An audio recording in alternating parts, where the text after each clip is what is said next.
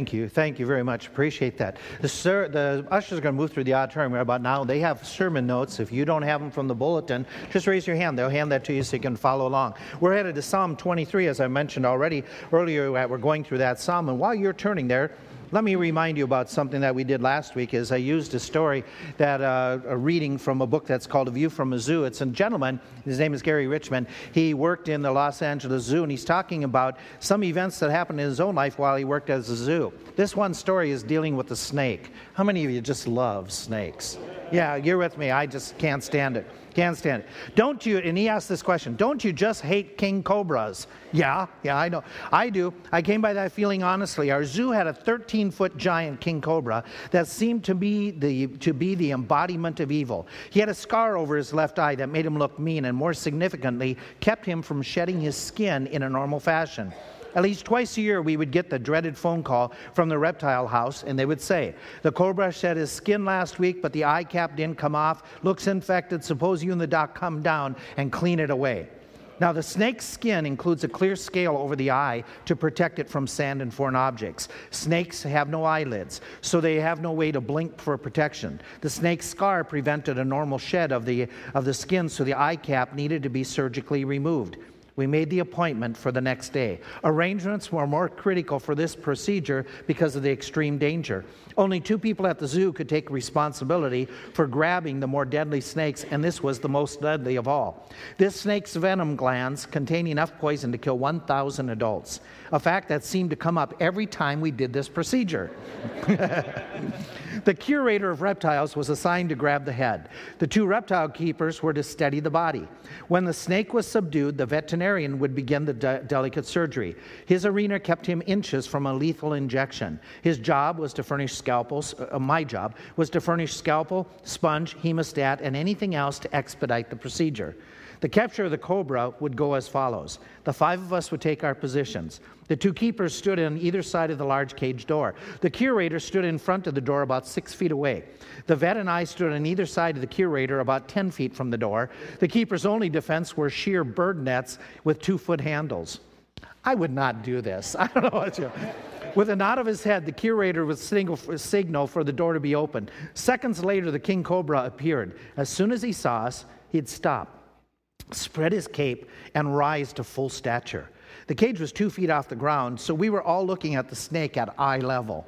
The cobra was trembling with excitement as he, in turn, stared at each of his five enemies. He seemed to be choosing who would be his prey. The curator was the chosen one this day, and with shocking quickness, the snake lunged forward, hissing and growling with malevolent rage. With lightning speed, the skilled keepers placed the sheer nets over the snake's head. And as he pushed to get through, the curator firmly grasped his neck just behind the venom sacs. The keepers grabbed the writhing body. Then the curator would nod and say, Let's get this over with. The pressure was incredible. The vet's hands were trembling, and beads of sweat began to run down the curator's forehead. The curator turned to me and would say, Do you have any cuts or scratches on your hand? No. Then get a wad of paper towels quick. I do so. Now put them in the cobra's mouth. No. the king watched the paper towels as they were carefully positioned to allow him to bite them. He bit down violently and began to chew. The towels would become yellow with venom until they began to drip. The curator would continue. Did you know several elephants die every year from king cobra bites? A man could never survive a bite with a full load of venom. That's why I'm having you drain the venom sacs. I think the emphasis is upon the venom sacs. Now, my hands are sweaty and my fingers are cramping. When I let him go, it may not be quick. I may not be quick enough. More people are bitten trying to let go of snakes than when they grab them. You get weak quickly when you grab the big poisonous ones. yeah. There are many situations in life that are parallels. Easy to grab, hard to let go. So it pays to think twice before you grab them. Indebtedness, vengeance, lying, adultery, drugs, alcohol, pornography, promiscuity. These and many more are serpents that will drain your strength and bite you to death while you're trying to let them go. That's why the Bible says there is a way which seems right unto a man, but the end thereof is death. What he does, and I mentioned last week that throughout the book he takes different situations and scenarios like that and uses them as illustrations of spiritual truths dealing with animals. David does the same thing in Psalm 23.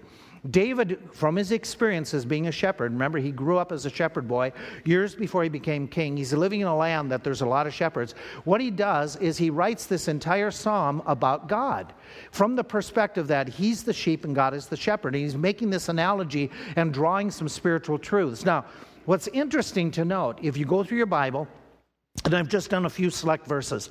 This is not the only passage that calls, calls God the shepherd and us the sheep. Let me just highlight a few of them that, that, talk about God being a shepherd.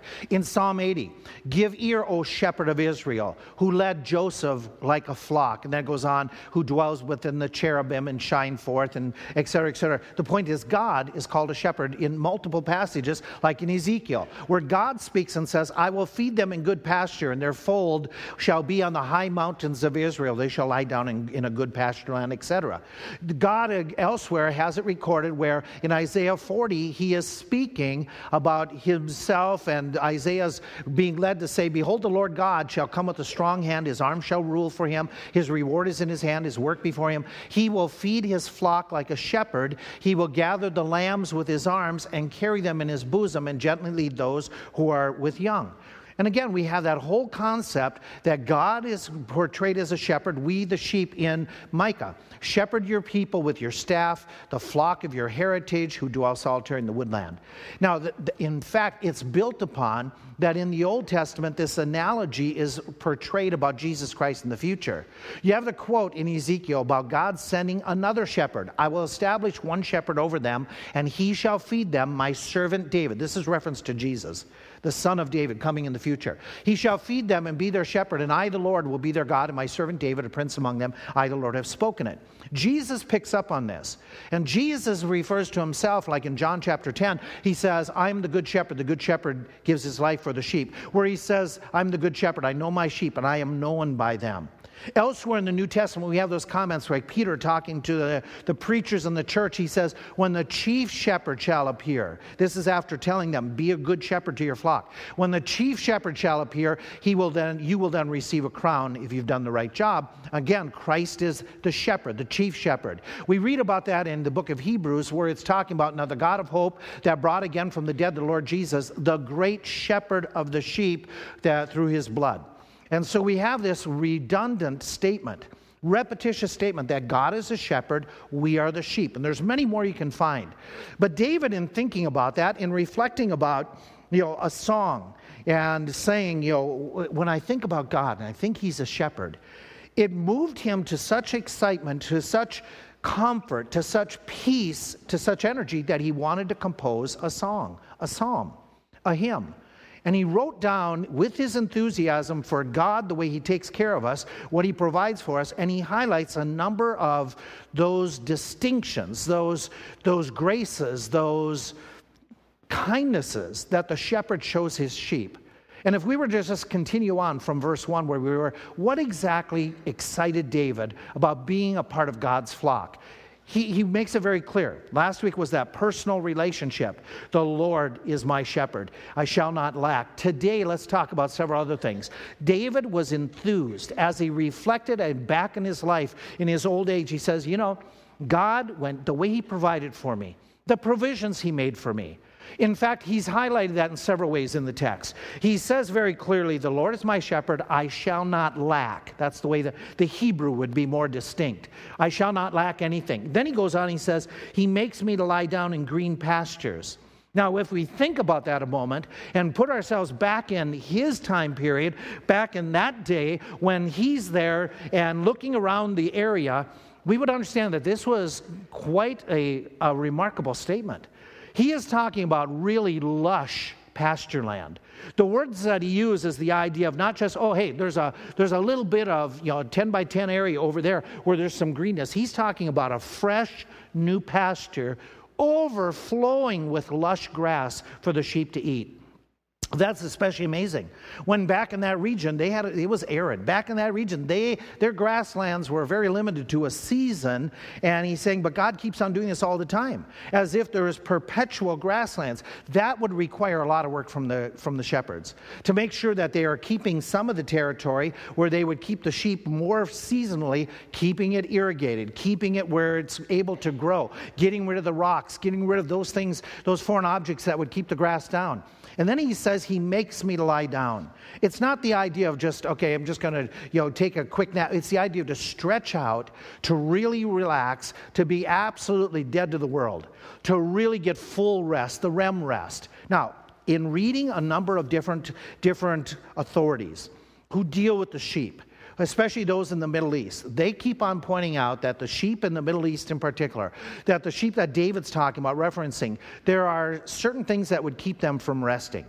There are certain needs that they have. There are certain events that would surround them that would prevent from lying down in green pastures. And basically, they, would, they summarize them this way that there's you know, the idea of food, they're hungry. There's the idea of the flies that are bothering them, that are being pesty. There's the idea of fights between the sheep that if there's an irritation or one that is irritating nearby, they don't rest so well. There's the idea of having something that is making them fearful, something that is threatening them, that they feel threatened by. And so, if we were to just pause and say, okay, if we are like the sheep, how is it, what is it that in the same way keeps us from resting in the Lord? Keeps us from really, when we come to worship, to really worship? It might be our distraction. When we're trying to pray, it might keep us where our prayers hit the ceiling and bounce off so we feel. It might keep us from totally trusting the Lord. These same things are true in our life. In the sense that all of a sudden, when there's a restlessness of our soul, when we haven't gone to the Word of God to find peace, and we're just we're overcome by a difficulty we're overcome by a circumstance and we're not feeding on the word there's a restlessness there's not a peace when we talk about the flies those, those pests those irritations that bother us that afflict us. It might be other people. No, not you people, but it might be other people. Okay, it might be circumstances. It might be that irritating coworker. It might be that that train coming across Lebanon, where all of a sudden they always come when you're headed across the tracks and they irritate you. It might be just something that goes awry. That refrigerator that works when the repairman's there, but it stops when he's not. Those irritations, those flies that bother us, the besetting sins that buzz around our head, the fights. James talks about that the believers, when they get together, that there's wars and rumors of wars going on around about them and that they're attacking one another. It happens that at times believers get into conflict, that there's this rivalry for a certain patch of esteem within the church, of recognition or attention. And that can take away our peace. That can cause us not to be able to rest when you know there's conflict between you and somebody else. If there's conflict between you and a family member, it's tough to sleep, it's tough to rest. It's kind of like it's there, it's bothering you. As well, we have that idea of the fears that the wild animals would threaten them. We have the wild animals. We talked about it in, in the adult Bible study here a few moments ago about the wild animals of the spirit world.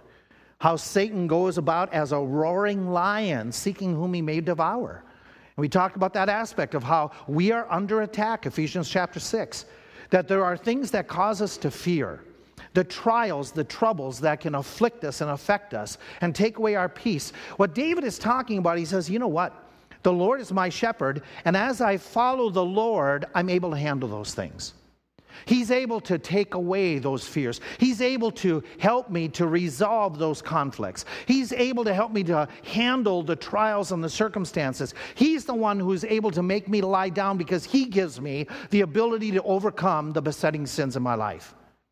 And so David is praising God, and David knows this. He's been through it. Do remember that at the moment David is writing this psalm, he is on the hunt.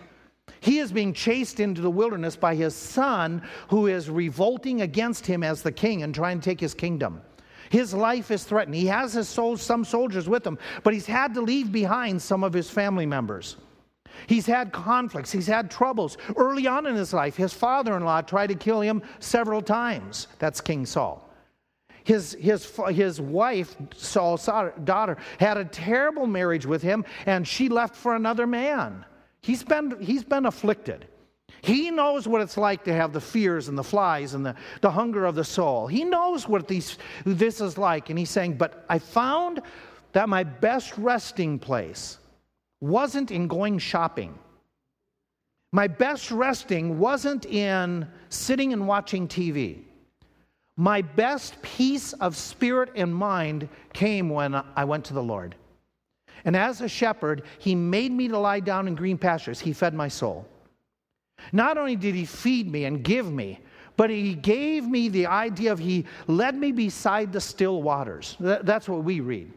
We know this. We know these facts as we go on and talk about some of the other comments in verse 2. We know that water is necessary. We know it would be even more pressing in that region of the world if you're in an arid desert area. The word he uses here is when we think still, we think, okay, a pond with no rippling. That is not the Hebrew word. The Hebrew idea is refreshing waters, cool waters. The waters that's more like an oasis. You know how it is when it's hot? Like yesterday afternoon when you hit that humidity and hot, and it says uh, a glass of cold ice water, you know, iced tea or whatever. He is saying that's the waters God provides for me.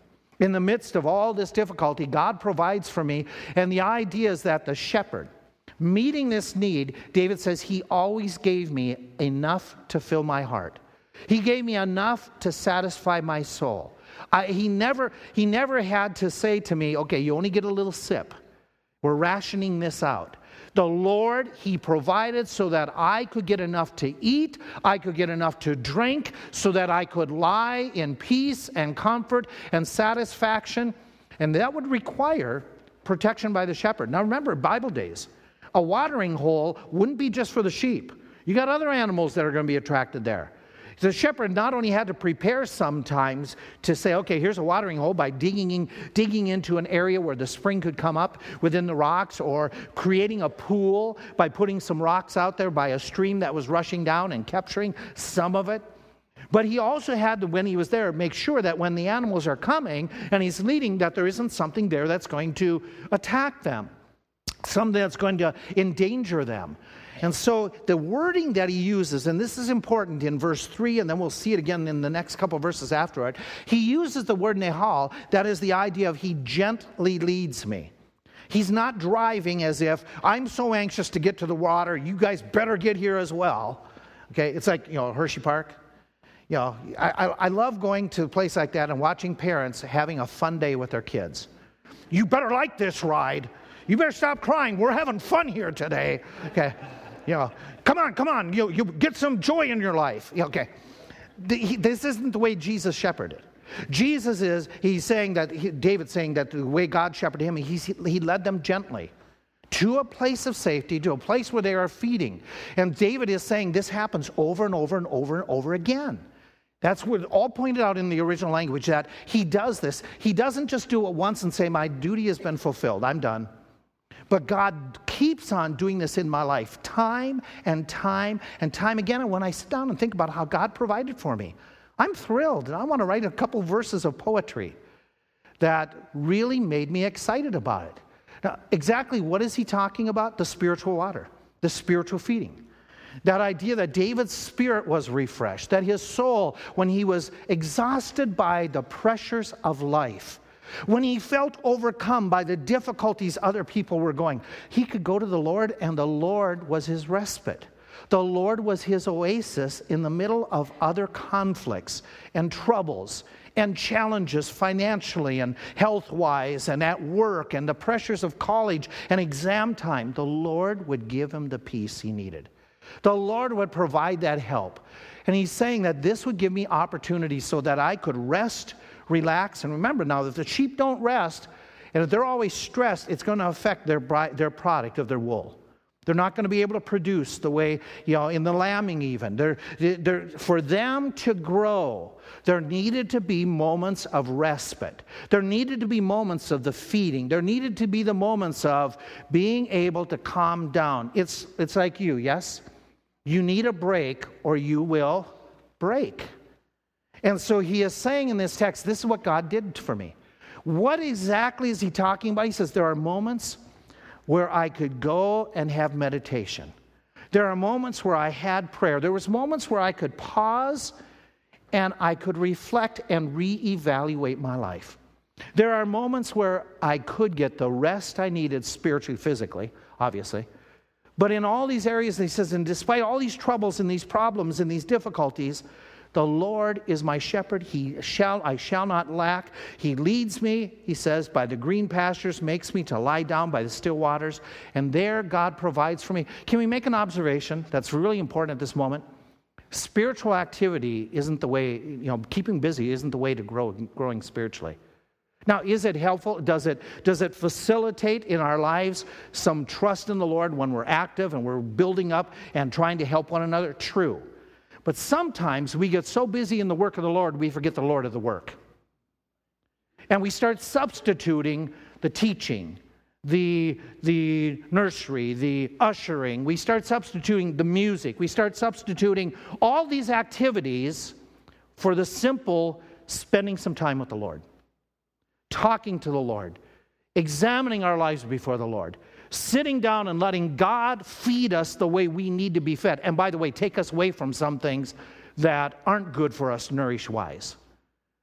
And so it's that idea that you and I need these moments. And God will give us these moments. He wants to work with us and He will help us to have these moments if we're following Him, if we're relying upon Him, where He can help really build us up and strengthen us and give us the strength, the comfort, the help we need to face another week. Sometimes it's here. Sometimes it's just in your Bible reading. Sometimes that building takes place when we just pause and we go in the backyard and look at the sky and look at the stars and just sit and say, God, what are you trying to teach me this day? Sometimes it's like one of the men was telling us this week when some, a couple of preacher boys and I were calling, and he said, Oh, I fell off the ladder. And I'm laying on my back in my kitchen, and I looked up and said, Lord, what are you trying to teach this old fool? Okay. Sometimes it's those moments, but it's the idea that God provides for us. It's taking the moments for God to feed us. It's taking the moments to just relax, relax and rest in the Lord. And you got to, you and I have to ask this question When's the last time we paused in the busyness of our life? In the busyness of the kids, in the busyness of work, in the busyness of doing things for the Lord that are good. When's the last time you just paused? And you just fed at the Lord's table? You just drank at the fountain of grace and let Him talk to you. Let Him speak to you. When you stopped the mad rush of life and opened up His Word and said, Feed me. When's the last time? When's the, you say, well, you're doing it right now, Wayne. You're, we're doing this. And yet some are thinking, when are you going to get done? Yeah, let's get this over with. Okay. Just, Lord, speak to me. We did a little bit experiment with the preacher boys this week. I told them, I said, I want you to go aside and um, I want you to do nothing but praise. I've told you about, the, about my experiences of doing this years ago. Is don't think, just don't, don't ask a thing from God you time time yourselves from the moment that you just sit down on a chair somewhere private and you start thanking god you time yourself to how many how many things you can thank god and how often you go thanking without saying oh and by the lord would you please lord thank you for my wife thank you for my kids thank you for my car and oh, by the way i need four new tires okay stop right there okay we stop okay and time yourself oh i did all of eight seconds so I had the preacher boys do that. I came back to them after an appointment and was talking with them. Said, "How long do you do?" And the majority of them had that experience. They said it didn't go long. In my mind, I thought I was going to go for minutes and minutes and minutes and minutes, and some were a couple minutes and less than a couple minutes. My first time I did that, I thought, man, oh days, I have prayed so long. I must have been praying for an hour and a half in Thanksgiving. And I looked when I timed myself, and it was a minute and 35 seconds. And then I thought, okay, now I'm really going to get serious. And I did some more, and I, and I think I'm hit a minute and 45 seconds. We aren't given to Thanksgiving by nature. We just expect and assume, and we want more. But if we pause and reflect, by the way, would that help us with the spirit of contentment if we praise and thank more? So the idea is, you know, give thanks. The idea of simply read, the idea of praying. He says, I'll feed your soul. I will take care of you as much. Now, that's the one thing David got excited about. He got excited about something else. He got excited about, I'm, I'm, I wasn't sure which one. You can use either or both here. The power of pardon that God gives. Watch what he does in the next phrase. As he reflects upon what God does for him as a shepherd, he makes this praise part. He says, He restores my soul. And that, that's, that's just phenomenal what he says in those words that seems so, so simple. That seems so trite, and yet it is so profound what he talks about. In this passage, as restoring the soul, has the idea that what he does is he refreshes me. He helps me to catch my breath. He is like a night's a good night's sleep to my spirit. That all of a sudden I feel revived. I feel like I can go again. I don't feel so overwhelmed. In talking about this restoring the soul, there are several different, different books that talk about. Now, here's one author who's a, a, Christian writer, and he describes it this way that he thinks what this restoring is from dealing with the sheep that he dealt with is getting the sheep back on their feet. It's called, in his, in his shepherd terms, which he was, it's called casting the sheep.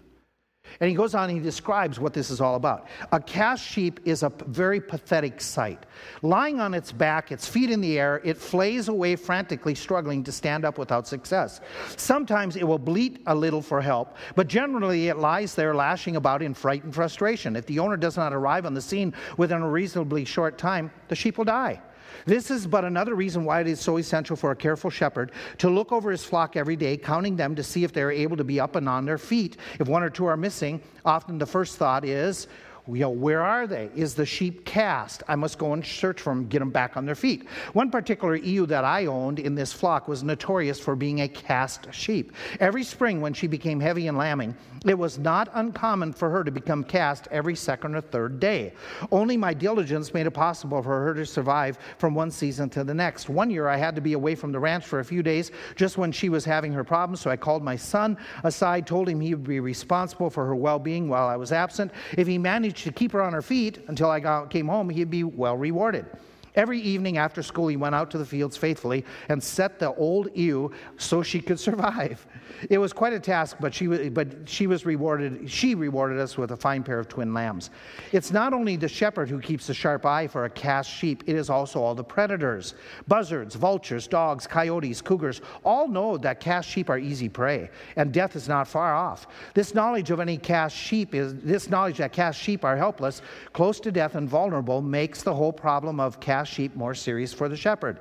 Nothing seems to so arouse his constant care and diligent attention to the flock as the fact that even the largest, fattest, strongest, sometimes healthiest sheep can become cast and become a casualty. Actually, it is often the fatter sheep that are the more easily cast. I jump down further. During my own years as a keeper of sheep, perhaps some of the most poignant memories are wrapped around the commingling anxiety of keeping account of my flock and repeatedly saving and restoring the cast sheep. It is not easy to convey on paper the sense of this ever present danger. Often I would go out early and merely cast my eyes across the sky. If I saw black winged buzzards circling overhead in their long, slow spirals, anxiety would grip me. Leaving everything else, I would immediately go out into the rough wild pasture and count the flock to make sure everyone was well, fit, and able to stand on their own feet. He goes on. He says, There is something intensely personal and uh, uh, intensely tender and endearing, yet intensely fraught with danger in this picture of the shepherd going out to help his sheep. On the one hand, there is the sheep so helpless, so utterly immobilized through otherwise strong, healthy, and flourishing moments, while on the other hand, there is the attentive owner quick and ready to come and rescue the sheep. Every patient and tender and help, ever patient, tender, and helpful. At this point, it is important to point out that similarly, in the Christian life, there is an exciting comforting parallel here. Many people have the idea that when a child of God falls, when he that when when child of god falls when he is frustrated and helpless in his spiritual dilemma god becomes disgusted fed up and even furious with him that's not the case one of the great revelations of the heart of god is given to us by christ is that he calls himself the good shepherd he has the same identical sensations of anxiety, concern, and compassion for cast men and ladies as I had for my sheep. This is precisely why he looked on people with such pathos and compassion. It explains his magnanimous dealing with the down and out individuals for whom even human society had no use. It reveals why he wept over those who spurned his affection. It discloses the depth of his understanding of undone people in whom he came eagerly and quickly, ready to help and to save and to redeem. The Lord would leave the flock to go and find the one lost sheep who could be cast. Aren't you glad God does that to us? That God doesn't give up on us? That God, when he knows that we have stumbled and fallen, and David, David is a classic example of this. He says, This is what God does for me. That God has helped me out. He restores no matter how often I've done it. And by the way, the Hebrew is over and over again, He restores. No matter how far we have fallen, David had fallen far. He's in his old age, he's looking back over his life. Man, a days does he have times when he was cast, when he fell on his back the, the one that most everyone here is thinking when we think about David is David and the story of his sin with Bathsheba. When he was ultimately cast in the sense that he committed adultery and then murdered her husband to cover up the pregnancy. And yet he says, God is the great shepherd. He restores my soul. That he came back and he built and he worked with me. This God is kind. I, Hershey has the new rides, right? Some of you have taken them. It's this ride that's supposed to be fun. They take you in the air and they let you fall to the ground. And it's supposed to be thrilling. You know, it's one of those rides as you come down, you come off the seat. You know, New Jersey had one. Years ago, we took the youth group over to, um, um, what was the one called there? Great Adventure, yeah.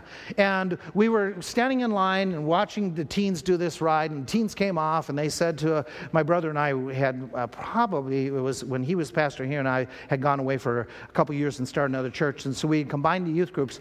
And the teens came out and said, "Oh, it's so cool! You put a put a nickel dime quarter on your leg, and when it starts falling, this free fall, it'll the, the coin will start floating right in front of your eyes."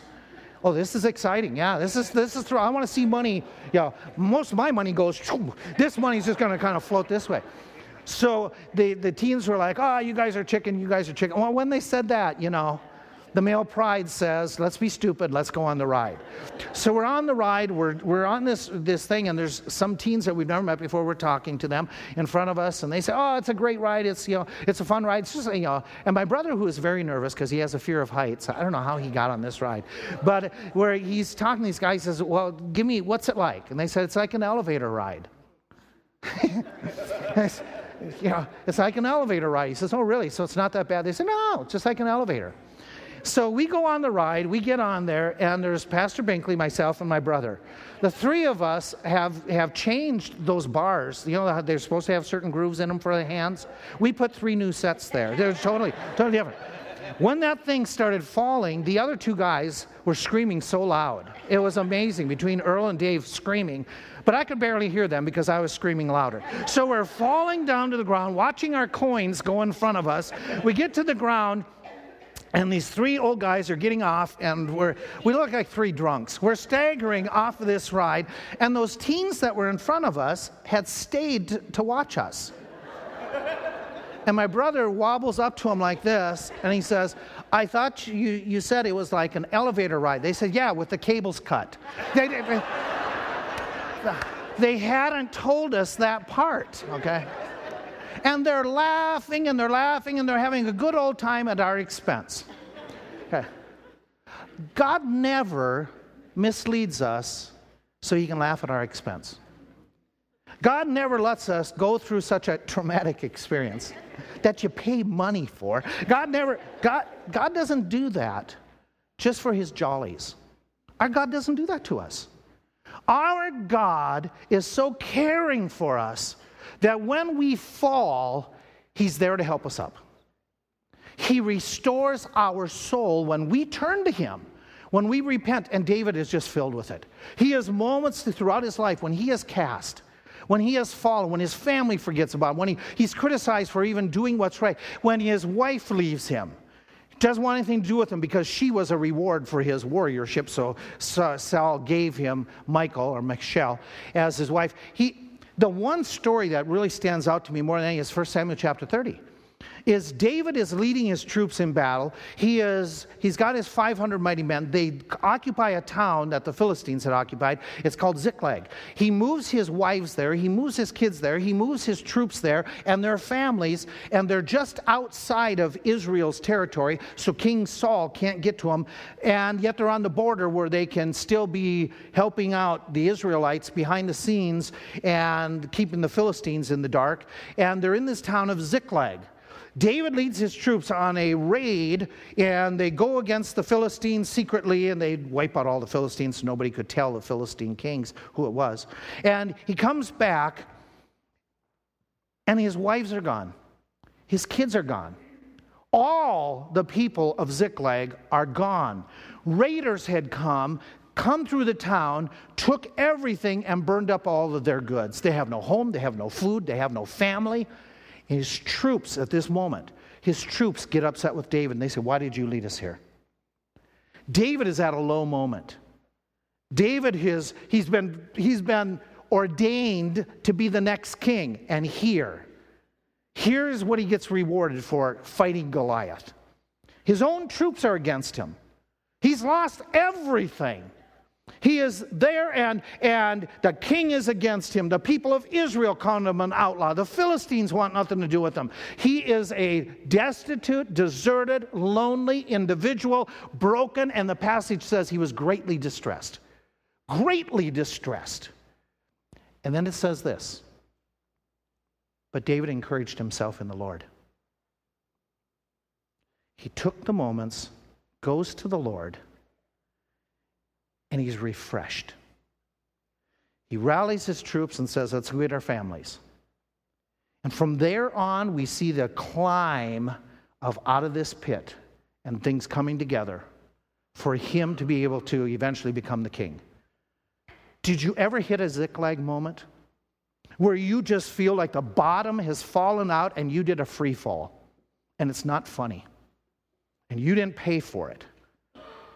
And you obviously uh, didn't even go into the free fall and let yourself be buckled in. It just happened to you. And you're going, God, I don't know how I'm going to handle this. I don't know what I'm going to do. The Lord knows what you can do. The Lord knows how you can handle it. And the Lord will give you the power, even the pardon that you need to keep on going.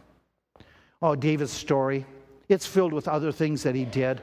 But he looks back as an old man and he says, God, I am so thankful for the power and pardon you gave me at times. I am so thankful for the purity you gave me. It enthuses me. It excites me when I look back over my, yay, 70 years. I look back and see that you provided for me. I look back and see that you gave me the power, the pardon I needed at moments. And God, you gave me purity. You worked in my life. Look at the next phrase. Look at the phrase where he says in this text. He says, he restores my soul. He leads me in the paths of righteousness for his name's sake. What he's talking about in this text is real simple, is real clear if you go back. He's talking about God leading us to do what's good and right, the paths of righteousness. Now, it's very clear we need this because all we like sheep have, okay, we as sheep usually don't follow that which is best we, if we are like sheep, we could go into real dangerous spots without realizing the danger spiritually. You know, there's a, there's a news story that came out of Turkey here a couple of years ago. And it's talked 10 years, uh, 13 years ago. It talks about this one sheep of these multiple flocks together that the shepherds kind of lost track of, so to speak, when they're all together. And all of a sudden, this one sheep went to the edge of this cliff and it jumped off. It wasn't pushed, it just jumped off, a suicide sheep. Okay, the sheep jumped off. Soon as it did, some more followed it. You know that thing your mom would say? You know, if Billy jumped off a cliff, would you jump too? They did. Okay. 1,500 of the sheep did before they were able to try steer this massive flock away.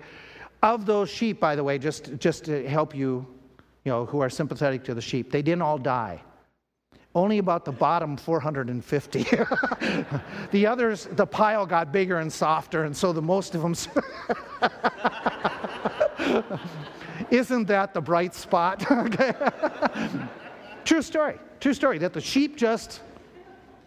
And we go, how stupid of an animal. You know, yeah. Now, some of you are thinking, well, I can see I work with some sheep like that. Yeah, yeah. Some of my relatives, ah, that explains it. Seriously, before we, before we cast too many stones at those dumb sheep, let's pause and say, we follow, we follow others. Adam and Eve, they were told to doubt God's word. Did God really say this? Do we ever doubt? Did God really say He'd answer my prayers? Did He really mean me? They, they wanted to have something they thought would be good. It says their eyes, they beheld it. Do we ever see something that's forbidden, but it really looks good?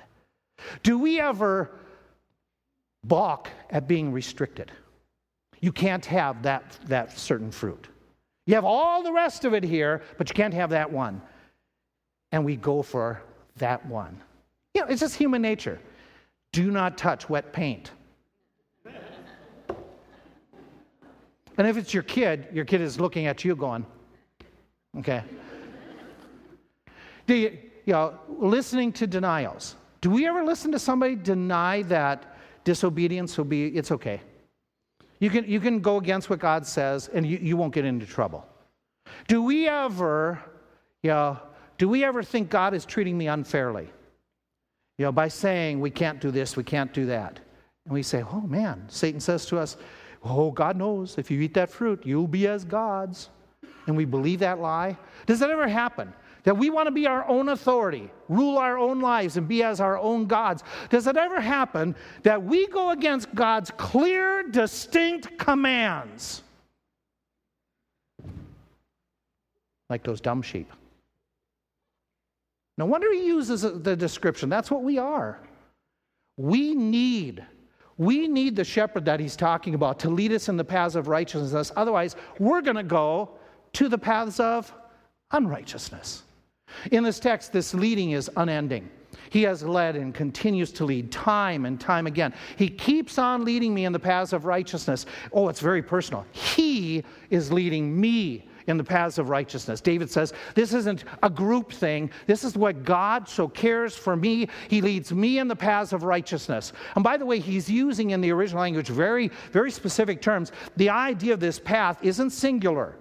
It's the idea in the paths of righteousness, which it's not the idea that there's many roads to heaven. It's the idea that in many of our responsibilities at work, there's a path of righteousness. At home, there's a path of righteousness. When we're dealing with friends, there's a path to righteousness. When we're talking about entertainment, there's a path of righteousness. The way we dress, the words we use, the way that we handle finances, paths of righteousness. God covers it all.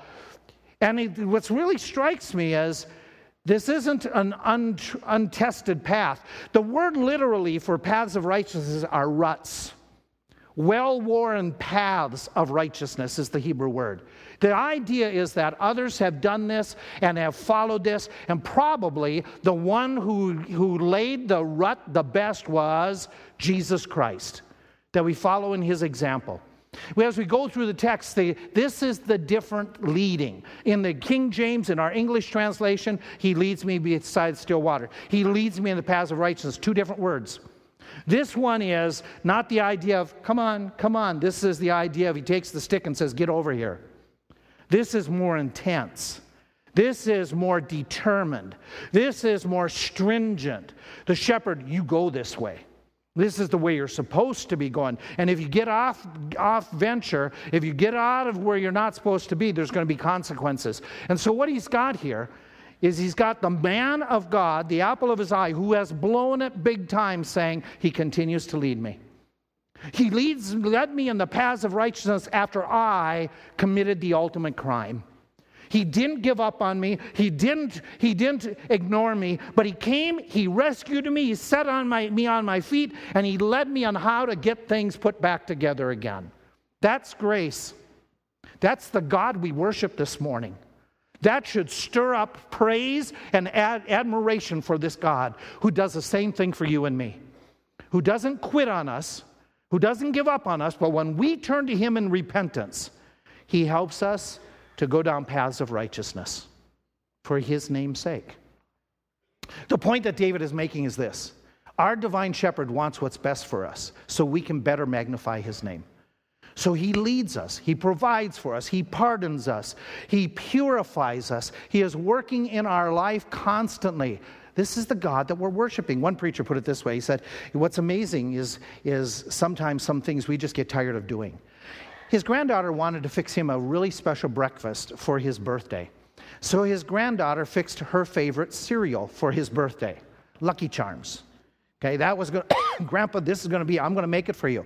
The only problem is he hates Lucky Charms because he hates marshmallows. Oh, and you know Lucky Charms? They are filled with marshmallows. The marshmallows and Lucky Charms are like the stars of heaven, they're innumerable. and in the box, they're like rabbits, they keep on breeding. So Grandpa gets the bowl of cereal, the little girl's there smiling at him saying, You want to bite it? He says, I'll bite it, but I, I want to take a few of these marshmallows out. He said an hour later, he is still fishing for marshmallows. And he got so sick of trying to get rid of all the marshmallows that he decided it wasn't worth it, except for she's sitting there. Do you think God ever says it's not worth trying to get rid of the marshmallows of your life? I quit. I am tired of trying to get this out of your life, trying to get this out of your life. I'm tired of trying to get you to do this right or that right. That's it. I just give up. No. His, his direction, his leading is unending. And David says, Not only does that throw me, but what God gives me on top of that, this peace. Watch with his next phrase. He goes on, he makes this comment. He says, Yea, though I walk through the valley of the shadow of death, I will fear no evil, for thou art with me. Interesting. Interesting how this unfolds in the original language. We have shadow of death. Literally, it has this idea very deep darkness, the valley of very deep darkness. Could it be death, physical death? Could be. But it is rather that idea of something that is so bad, so terrifying. Could be a trial, could be a trouble. It may not be physical death. But it's something that feels like this is so overwhelming, like death. This is so inescapable, so impossible to handle. And he writes and he says, you know, this is the way that, that things happen in my life. Now, I find what's really interesting is put the two verses together since they go together. God leads me in the paths of righteousness, and when He's leading me in the paths of righteousness, I may end up in the valley of the shadow of death. Wait a minute, they seem like a contradiction. Not really. Can God lead us into dark places where we don't know what's ahead? Can God lead us into a spot where we get the willies because of all the shadows going on all around us? Can God take us into moments where we feel like there's no hope? Does God ever do that to us? Yeah, because when we feel there's no hope, where do we have to turn to? And sometimes we don't turn until we get to those moments.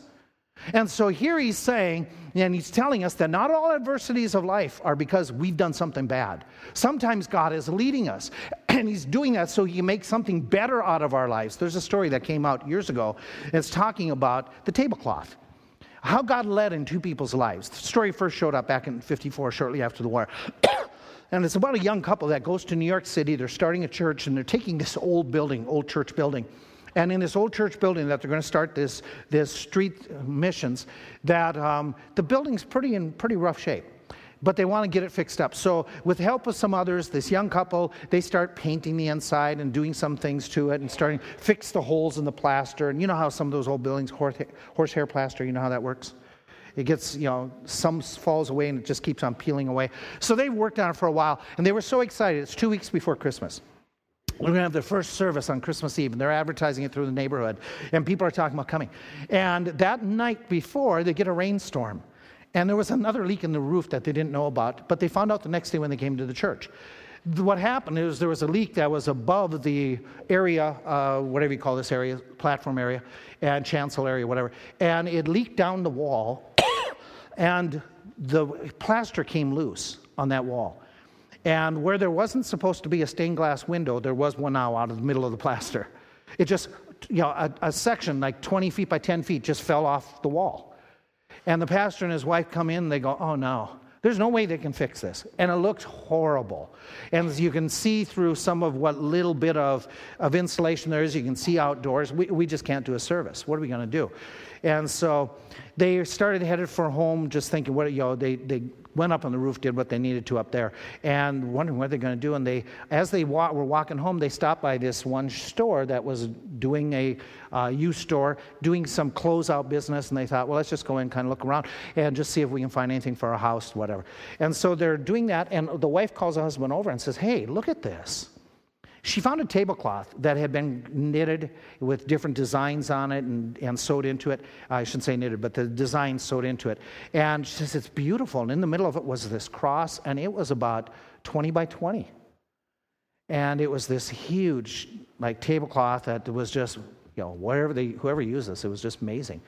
And it was hand done, and it was gold and beautiful. And so they thought, maybe we could use this.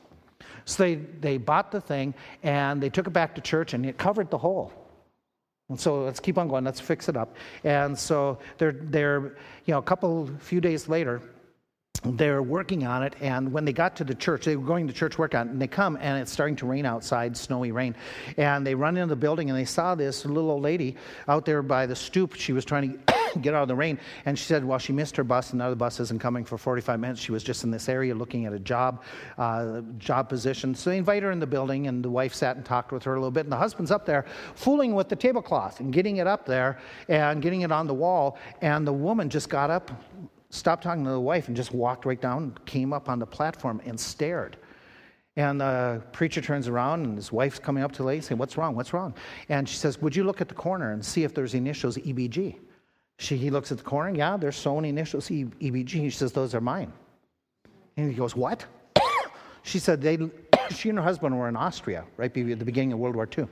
And um, she had made this beautiful tablecloth for when they would do, commu- their church would do community type things and put a whole bunch of tables together. And she made this special tablecloth that they would use for these church meetings and, uh, and meals. And she said, What happened was then. Um, shortly, you know, in their first year of marriage or so, what happened is they, all of a sudden they got invaded by the Nazis. And um, they knew that they would be threatened because they were believers and they wanted to get out of there. And so the, she left the country. They had enough money for her to flee and get out, and he was going to follow. But the Nazis took over and he never followed. The last she heard, he was in a concentration camp and he had died. And so she says, you know, and the, the, pastors and wife, they're crying and they're saying, here, you can have the tablecloth. And she goes, no, no, no, use it. You know, use it. That It's beautiful there. And she walked out of the building crying. And uh, they moved on. Next week's their service, Christmas Eve service. And when they're doing the service, at the end of it, one of the f- people who came was the clock, the watchmaker down the street, little old man. Right away, you know where this is going, don't you?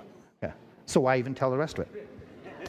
because some of you don't have a clue. Uh, so, so what happened is after the service, the little old man comes up and he says, "Where'd you get the tablecloth?" And they're talking with him, and he says, "My wife made one just like that when we were in Austria, but she died when the, she tried to escape. But I was told that she had been killed in her escape." And so the preacher's like, "Wait a minute." I gave a lady a ride home last week after we talked with her um, which I that was a detail I just forgot, um, that he had given the woman a ride home because he felt so sympathetic for her. He says, and I know where she is, and I think you want to meet her again. So he takes him across town, and this guy and wife are reunited after years of being separated. And it's, yeah, it's a story you go, ah, let's get it out of our system. Ah. It's a God thing. Does God lead in trials at times that are difficult? Sure, He does. Sure, He does. But the Lord is gracious in those times that even though we go through them, and by the way, we're supposed to go through them, not around them. The Lord is assisting. The Lord is helping. And David says, You know what kept me going through the valleys? When my own son is trying to kill me, what keeps me going through that whole time? You're, you are with me. Do you see the rest of it? For you are with me, your rod and your staff, you're comforting me. That those tools of protection and guidance, that two foot club, that six foot staff. He says, You are always there. God, I am so moved by the way you care for me and guide me, even through some difficult moments, even through those financial difficulties, those job problems, those family problems. God, you make a difference in my life. And I can't help but stop, he says, and praise you for all the great things that you do in my life. Oh, we can go to multiple passages where that presence of the Lord is so important. Moses, you're going to go on a job that's going to be overwhelming, but remember, I will be with you. I am going to speak before Pharaoh for you. Joshua, you're taking over Moses' job. You're going to lead the people. But remember, as I was with Moses, so will I be with you. Remember this, apostles. You are going to go out now and preach the word of God. You're going to be uh, opposed. You're going to be attacked. But remember this, he says, and lo, I am with you always. You know how it works for us? We got trials, we got troubles, we have difficulties, but I will never leave thee nor forsake thee, he says. And David can't help but respond and say, I'm giving you praise for this. That you are with me no matter what. That your presence is there. That your comfort is there. And this is the God we worship. This is why we gather today. This is what God wants us to reflect upon when we set aside some time. Not about taking moments where we can sit down without, without being distracted and plan the menu for the next week.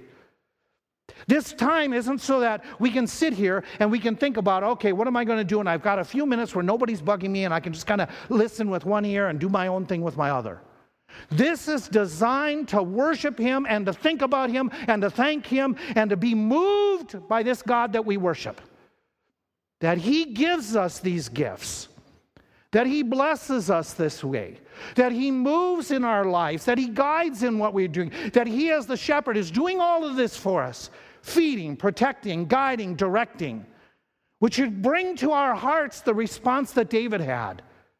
To God be the glory, great things He has done. He is a wonderful Savior. He is a magnificent God. Which this week, where do we go from here? Can I encourage you to do a couple things this week? Why not write your own psalm about God's grace? Why not you take the time and reflect and write your own poetic or non poetic version of this is what God means to me as my shepherd? Why don't you do this this week? Make sure you know this God. If you are here this morning and you are not sure you know him, what I'm talking about is this is making sure that he who came to this world and gave us life is your savior. That you have called upon him to forgive you of your sins and that he is your Lord, that you know him personally, not just off in the distance like God, but the idea is I take you, Lord Jesus, to be my Savior an intimate relationship. It's called getting born again, becoming really one of his family members. This week, we, uh, one, of our, one of our grandkids had the experience of finding a pillow, uh, a feather in her bed. It came from the pillow. She came out of that bedroom saying, Mom, Dad, I found a feather in my room. There's a bird in our house. We have got to find this bird. In her simple childlike faith, feathers mean birds. And her thrill was, I want to find the bird.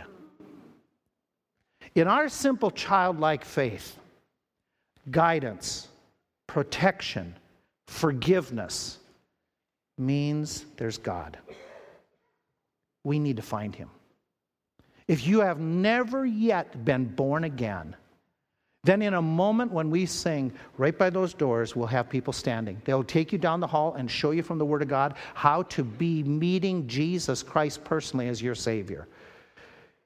And I ask you to do this with me this morning. Praise God.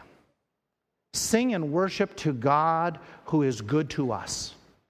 Worship Him in song as we close, thinking about how great He is. If you would like to talk with somebody about your spiritual destiny, go ahead. The, our staff is headed right over there right now. You can go as we sing and talk with one of them, but join me in a song. We sang it already. Wonderful words, beautiful words about the Lord, always good, guiding and directing and leading in our life. You sing with me. If you'd like to go and pray with somebody or talk with somebody, you do that. While we sing together about God's grace. Looking back, I can see your fingerprints upon my life, always seeking my best. There were times when your way would make no sense, but as you said, you have never left. You are always good. You are only good. You are always good to me. Though my eyes can't see, help my heart believe you are always on. Let's stand in worship, singing about his greatness and his goodness. Looking up, I can see your sympathy. I doubt myself, but I'm sure of your love. Lavish grace was poured out at Calvary, curing me for our. We are the sheep singing to the shepherd. You are always good. You are only good. You are always good to me. Though my eyes can't see, help my heart believe you are always only good. You are always good. You are only good. You are always good to me. Though my eyes can't see, how my heart believe you are always only good. Father, thank you. Thank you for being good to us. Thank you for your grace. Thank you for your patience. Thank you for your forgiveness. Thank you for being our shepherd. Help us to praise you this day more and more. We ask it in your name. Amen. Thanks.